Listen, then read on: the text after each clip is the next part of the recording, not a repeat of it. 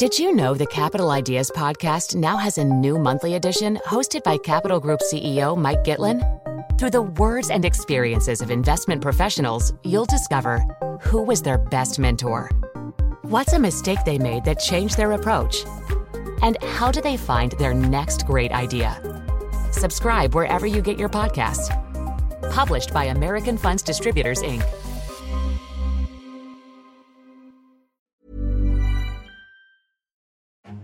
Hello and welcome to the Rachman Review. I'm John Paul Rathbone, Security and Defense Correspondent for the Financial Times, standing in for Gideon Rachman. In this week's edition, we're looking at if a peace deal or ceasefire could ever be brokered between Ukraine and Russia. My guest today is Sergio Jaramillo, whose experience brokering peace deals began in his native Colombia. As Colombia's High Commissioner for Peace, Jaramillo led the negotiations between the Marxist FARC guerrillas and the government. The agreement is now being signed by the President of Colombia, Juan Manuel Santos. That peace deal between Colombia's government and the Revolutionary Armed Forces of Colombia, or FARC, is within reach. This deal successfully put an end to 52 years of armed civil conflict. Yet immediately before that, he was also Vice Minister of Defense, actually helping coordinate attacks on the FARC. I first met Jaramillo in Bogota a decade ago as you will hear, he is a lucid and unsentimental analyst of both war and peace. Nowadays, he is based in Brussels with the European Institute of Peace, where he is a senior advisor. So, with Ukraine and Russia hard at war, is pursuing talks a viable path to ending the conflict, or is it a fool's errand? Ever since Russia invaded Ukraine, people have wondered whether compromise will be the only way to bring the fighting to an end. This has often been met with howls of protest from Kiev for fears that its Western allies might cut a deal with Russia behind its back. Ukraine is rejecting a suggestion from French President Emmanuel Macron that Russia must not be humiliated by the West. Yet even President Volodymyr Zelensky of Ukraine has said ultimately this war will only definitively end through diplomacy. But how might that diplomacy pan out? Or can it even? Only last week, the UN and Turkey brokered a deal between Moscow and Kiev, one that would allow Ukraine to export grain through the Black Sea. Even so, the head of the United Nations said he was doubtful that it would lead to anything more substantial. That at the present moment, I see uh, no conditions uh, for a, a, true peace process. Uh, uh this is clear, uh, not even for a global ceasefire. I don't think we are close to that. I hope this agreement could be. All of this is being closely watched by my guest this week, Sergio Jaramillo, who I caught up with down the line from Brussels. I started our conversation by asking him how his experience negotiating peace deals could be relevant to Ukraine and Russia today. Well, the main thing for me is to understand that it's all one war and not to think about the fighting and the use of force on the one hand and negotiations on the other as something different that is done by diplomats who are those. If you're trying to solve a conflict, then you can do it by force, but sometimes you can also do it by negotiations. And of course, the trick is to know when to use which, which is what President Santos did particularly well in the case of Colombia. So here in Ukraine, we've got two sides that seem to have absolutely no desire to talk to each other. And last week we had perhaps a deal that will allow Ukraine to continue exporting grain. Is that a sign of how a peace deal might work out in the future? Perhaps. But let's first take a step back and understand the nature of the war in Ukraine and of Russia's invasion. In my view, what's happening in the Ukraine is not primarily a territorial war, although it may look like that, but that's actually Putin's fallback position. What's happening is, is a war about Ukrainian sovereignty. Putin wants to disrupt, to curtail, to, to control Ukrainian sovereignty because he, I think, can't stand the thought of Ukraine as a sovereign and free country that holds up a mirror to his own regime. And he actually said as much recently in St. Petersburg in the Economic Forum. He said openly that the 2014, what he calls coup, the Maidan, is what got everything going, which is an extraordinary recognition that an internal situation unleashed a foreign invasion. So in this sense, we're actually not facing a limited war at all. It's an existential war for Ukraine, for uh, the preservation of its own state and form of life. And now it's become an existential war for Putin as well, who can't afford to lose. So in that sense, I don't think there is a proper peace deal to be made between Russia and the Ukraine so long as Putin is in power. But it doesn't mean that there are no deals to be made at some stage because no hot war lasts forever. And when the conditions are right, when the Ukrainians judge the conditions to be right, then I think we need to think about how to turn this military struggle into a political and economic struggle because a struggle it will remain there will be no peace between ukraine and russia so long as putin is in power i think so you have to start thinking about how to structure deals even though the two sides are basically irreconcilable. How do you wrap your head around that? How should kiev think about that? How should the west think about that? Well, the first thing you need to do is to actually prepare very seriously. We actually prepared meticulously for every single meeting we had over a five year negotiation with the FARC, six months of secret talks and four plus of public talks, because a negotiation is no less serious than a military operation. You wouldn't go into battle without a plan. Why would you do uh, with a negotiation? And if you do, which is a little bit what you saw recently in Afghanistan, where the US spent a trillion dollars and untold number of casualties. And yet, when negotiation time came, it was almost all out improvisation. And they signed what I actually regard as being probably the worst agreement they've ever signed, which is the Doha Agreement. You saw that also as well in uh, February 15 with Minsk II, which has been rightly called by commentators a hasty and contradictory agreement into which, so far as I can tell, the Ukrainians were sort of bullied into signing. So this can't happen again. You actually have to think through these things. And you have to think through some of the technical problems you're inevitably going to find and start working on their solution. So, negotiations in this way of thinking about them are a parallel process to what is going on in the battlefield rather than a sequential one. But even so, how can you ever be sure that you could do a deal with someone who seems as untrustworthy as Vladimir Putin? Well, a cardinal rule of negotiations for me is that you never go into a negotiation trusting the other side or even intending to build trust with the other side. You go into negotiation with a strategy, and if it works, that is what you trust. You trust the process, not the people. Now, you mentioned the grain agreement. We will see if the grain agreement actually works over the next uh, 120 days that you agreed to, then you will trust that. If it doesn't, then, then you don't. But you don't need to trust the other person. And uh, that is why it's so important to actually think hard through the various mechanisms you can use to create a robust process. And what might some of those mechanisms be? You mentioned the Minsk process, and that was monitored by the OSCE, but to no end. And whenever Russia seems to do a deal, it's only to break it. How do you get around that? How do you build up a mechanism that will lead to good verification of a country that is also a member of the UN Security Council? This is a very good example.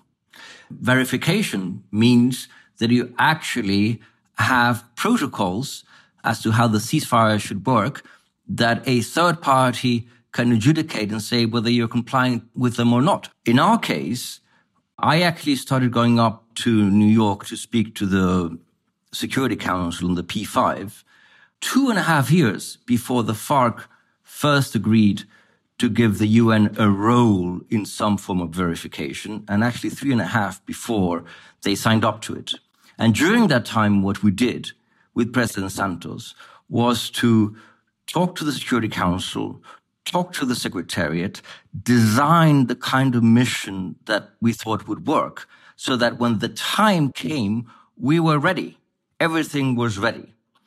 Contrast that to what happened in Minsk II, where the OSCE was given a really very, very weak mandate without any clarity about how to adjudicate violations of the so-called package. And, you know, clearly the ceasefire wasn't holding and the OSCE couldn't do anything about it and nobody cared very much for what it said.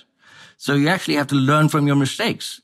Now you are actually facing a very, very difficult situation because Ukraine has been invaded by a P5 member, by Russia, by which I mean a, one of the five permanent members of the Security Council. So how do you get your head around that? How do you actually come up with a revocation mechanism if you want UN support with UN support when it's a P5 member who actually is one of the warring parties? That's actually a very hard problem. So essentially, you continue prosecuting the war whilst at the same time making preparations, if not for peace, at least ways in which a peace deal could eventually be struck, should the moment come. Yes, although I'm actually weary of using the the expression peace agreement because it's really very, very hard to think how a substantive, true peace agreement would be possible with Putin's Russia. But you could have uh, robust ceasefire agreements later on, which gives Ukraine the chance to start rebuilding its economy, bringing its people back, and actually strengthening its own position. And to do that, you have to think about all these mechanisms ahead. Do you think that a precondition for Putin to enter into any kind of negotiations requires some kind of defeat or setback on the battlefield? Obviously, what happens in the battlefield matters immensely and helps set up conditions for possible future talks. But I would emphasize that I think it's a mistake to concentrate only on what happens on the battlefield. I don't think it's an intelligent strategy to say that the outcome of the current battle between Russian artillery and US supplied um, HIMARS is actually what's going to decide the future of Ukraine and the decisions in Moscow. I think you need to think about this again comprehensively. So yes, the battlefield matters, but it also matters hugely what happens economically in Russia. It matters hugely what happens diplomatically. And this is why the West needs to wake up and really have something to say to the rest of the world why, this matters. And I don't frankly understand why they have done such a terrible job at it because the explanation is very simple. Would you like to have your neighbor invade you and disrupt your sovereignty? No. Then why should you tolerate the Ukraine? This is the kind of thing that they should be saying more loudly, I think. And indulging in a bit of blue sky thinking, what kind of deal might be possible? Are you thinking about one whereby territory is ceded for peace, which of course is the kind of discussion that gets Kiev very upset? I'm actually not keen to speculate on that because I really think it's for the Ukrainians to think about it. What I would say is that I would start by saying that the most important thing from the Ukrainian point of view is to preserve the integrity of the Ukrainian state. And in that sense, the Ukrainians already have a pretty big win because that was obviously the objective of the original operation. The original operation wasn't a proper a military operation, in my view. It was uh, an operation to compel the Ukrainians to give up and to give up their sovereignty, and they didn't. So, in that sense, they've actually done very well. But again, I do think it makes sense to think ahead of what would it look like to turn what I'm calling a military struggle into a political and economic struggle. I think that should be the goal for Ukraine. Is there a risk that just even working on this future struggle undermines the military struggle because it suggests to Western partners that this is a fight that's going to run its course, appetite is running out, and look, they're already preparing for peace. You have to be extraordinarily careful on three fronts. I don't want to pretend that we Colombians did everything brilliantly because we didn't, but I do think that on this count, President Santos did a brilliant job, which was to keep the trust of the military and to keep the military fighting. This is your first source of concern. You cannot affect the military's morale, so you have to be super careful with whatever it is you do. Secondly, you have to start developing a narrative and you have to prepare the public for this road. And that's, again, a very hard thing to do. And at the moment, from what we know about Ukraine, it's going to take a, a great amount of work for the public to think that at a certain stage, this may be useful if that time ever comes. And then there's a third element, which you mentioned, which are your international partners.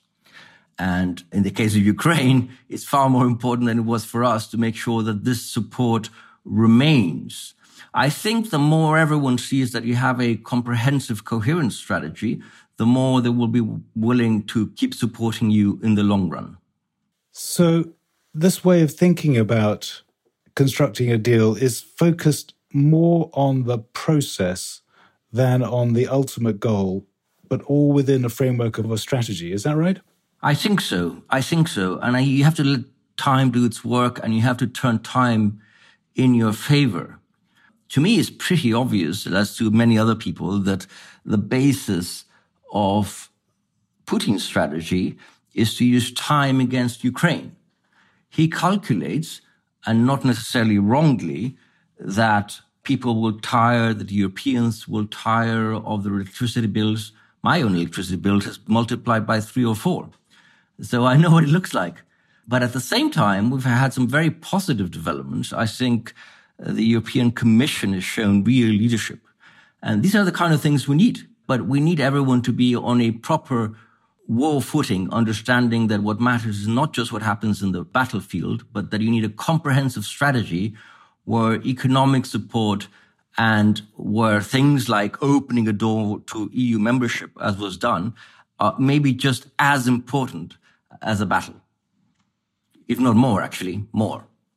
Why is it important for the European Commission to to keep this door open? What role does it actually usefully play for Ukraine? I think this is hugely, hugely important because again, what we're seeing is a struggle around Ukrainian sovereignty, in my view. And Ukrainians need to see a path to a better future. And they need to see that Europe really supports them. And even if it may take some time, at least there is a path. And I think it's a mistake from some European readers to start pointing out the difficulties. No, the message should be the kind of message that Draghi gave in 12 when it was about the euro is that Europe will do whatever it takes to get Ukraine in. Of course, observing all the protocols and rules, but that this is actually what's going to happen. That and the possibility of starting reconstruction and bringing investment will be as important to Ukraine as everything else they do on the defense side of things. There's also the element of the war crimes, and that is going to make it harder for Ukrainians to accept any kind of deal.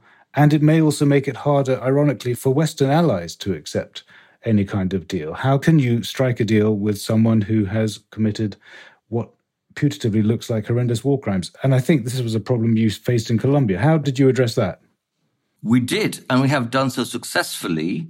It was the hardest thing to negotiate with the FARC, but we actually got them to, and this was the first time this ever happened, we got the FARC to stand before a tribunal, which they've already done, to acknowledge the commission of war crimes, which they've already done, and in return for that, to get what you would call a light sentence with emphasis on reparations and restoring uh, relationships. That's what happened in Colombia. But that model, it's hardly applicable in the case of Ukraine because you are talking about an international war. It is very, very different.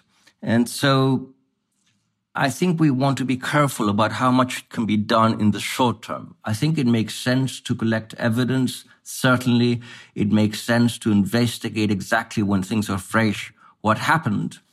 But we don't want to overpromise what can happen on the war crime tribunal front because you may end up disappointing large numbers of victims. This is not something that is likely to happen anytime soon. We're peering into the future and a future that looks very uncertain and that seems to be premised on Russia being defeated, at least in some aspect of its strategy or its war? How can you press various soft spots in Russia's overall approach, or rather Putin's overall approach to this war, and winkle out room there for potential negotiations? I think you want to be careful with that approach. I'm actually not in favor of this language of off ramps and of, oh, okay, what we need to find is uh, an off ramp for Putin or a face saving solution for Putin. Putin at the moment is not interested at all in off ramps. He wants to win. And he actually probably truly thinks he's winning. What we want to do is create a situation where reality pushes him in the direction where it actually makes sense for him to behave in a, in a way which is different from what he's doing now. As, for example, happened with the grain agreement. Nobody knows why the Russians agreed to this. Uh, you can speculate. I should think probably they don't want to feel as isolated, and that was a major reason. But what's more important is what kind of things can you do with a comprehensive strategy to get them to change their behavior? That's, I think, what you need to concentrate on rather than um, offering them upfront. That was Sergio Jaramillo of the European Institute of Peace. I'm John Paul Rathbone, Security and Defence Correspondent for the Financial Times. Tune in next week for another episode of the Rachman Review.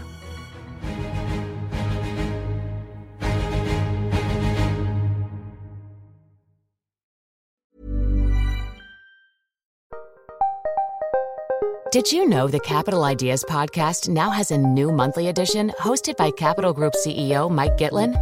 Through the words and experiences of investment professionals, you'll discover who was their best mentor, what's a mistake they made that changed their approach, and how do they find their next great idea.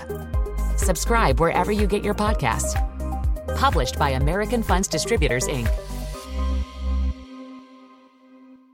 Here at Bellingcat, we get to the bottom of things. From a global crisis to an underreported event, we find the facts using publicly available tools and resources, uncovering what is hidden on and below the surface. We connect the dots using social media posts, satellite images, and public records, and empower others to do the same by sharing how we do it.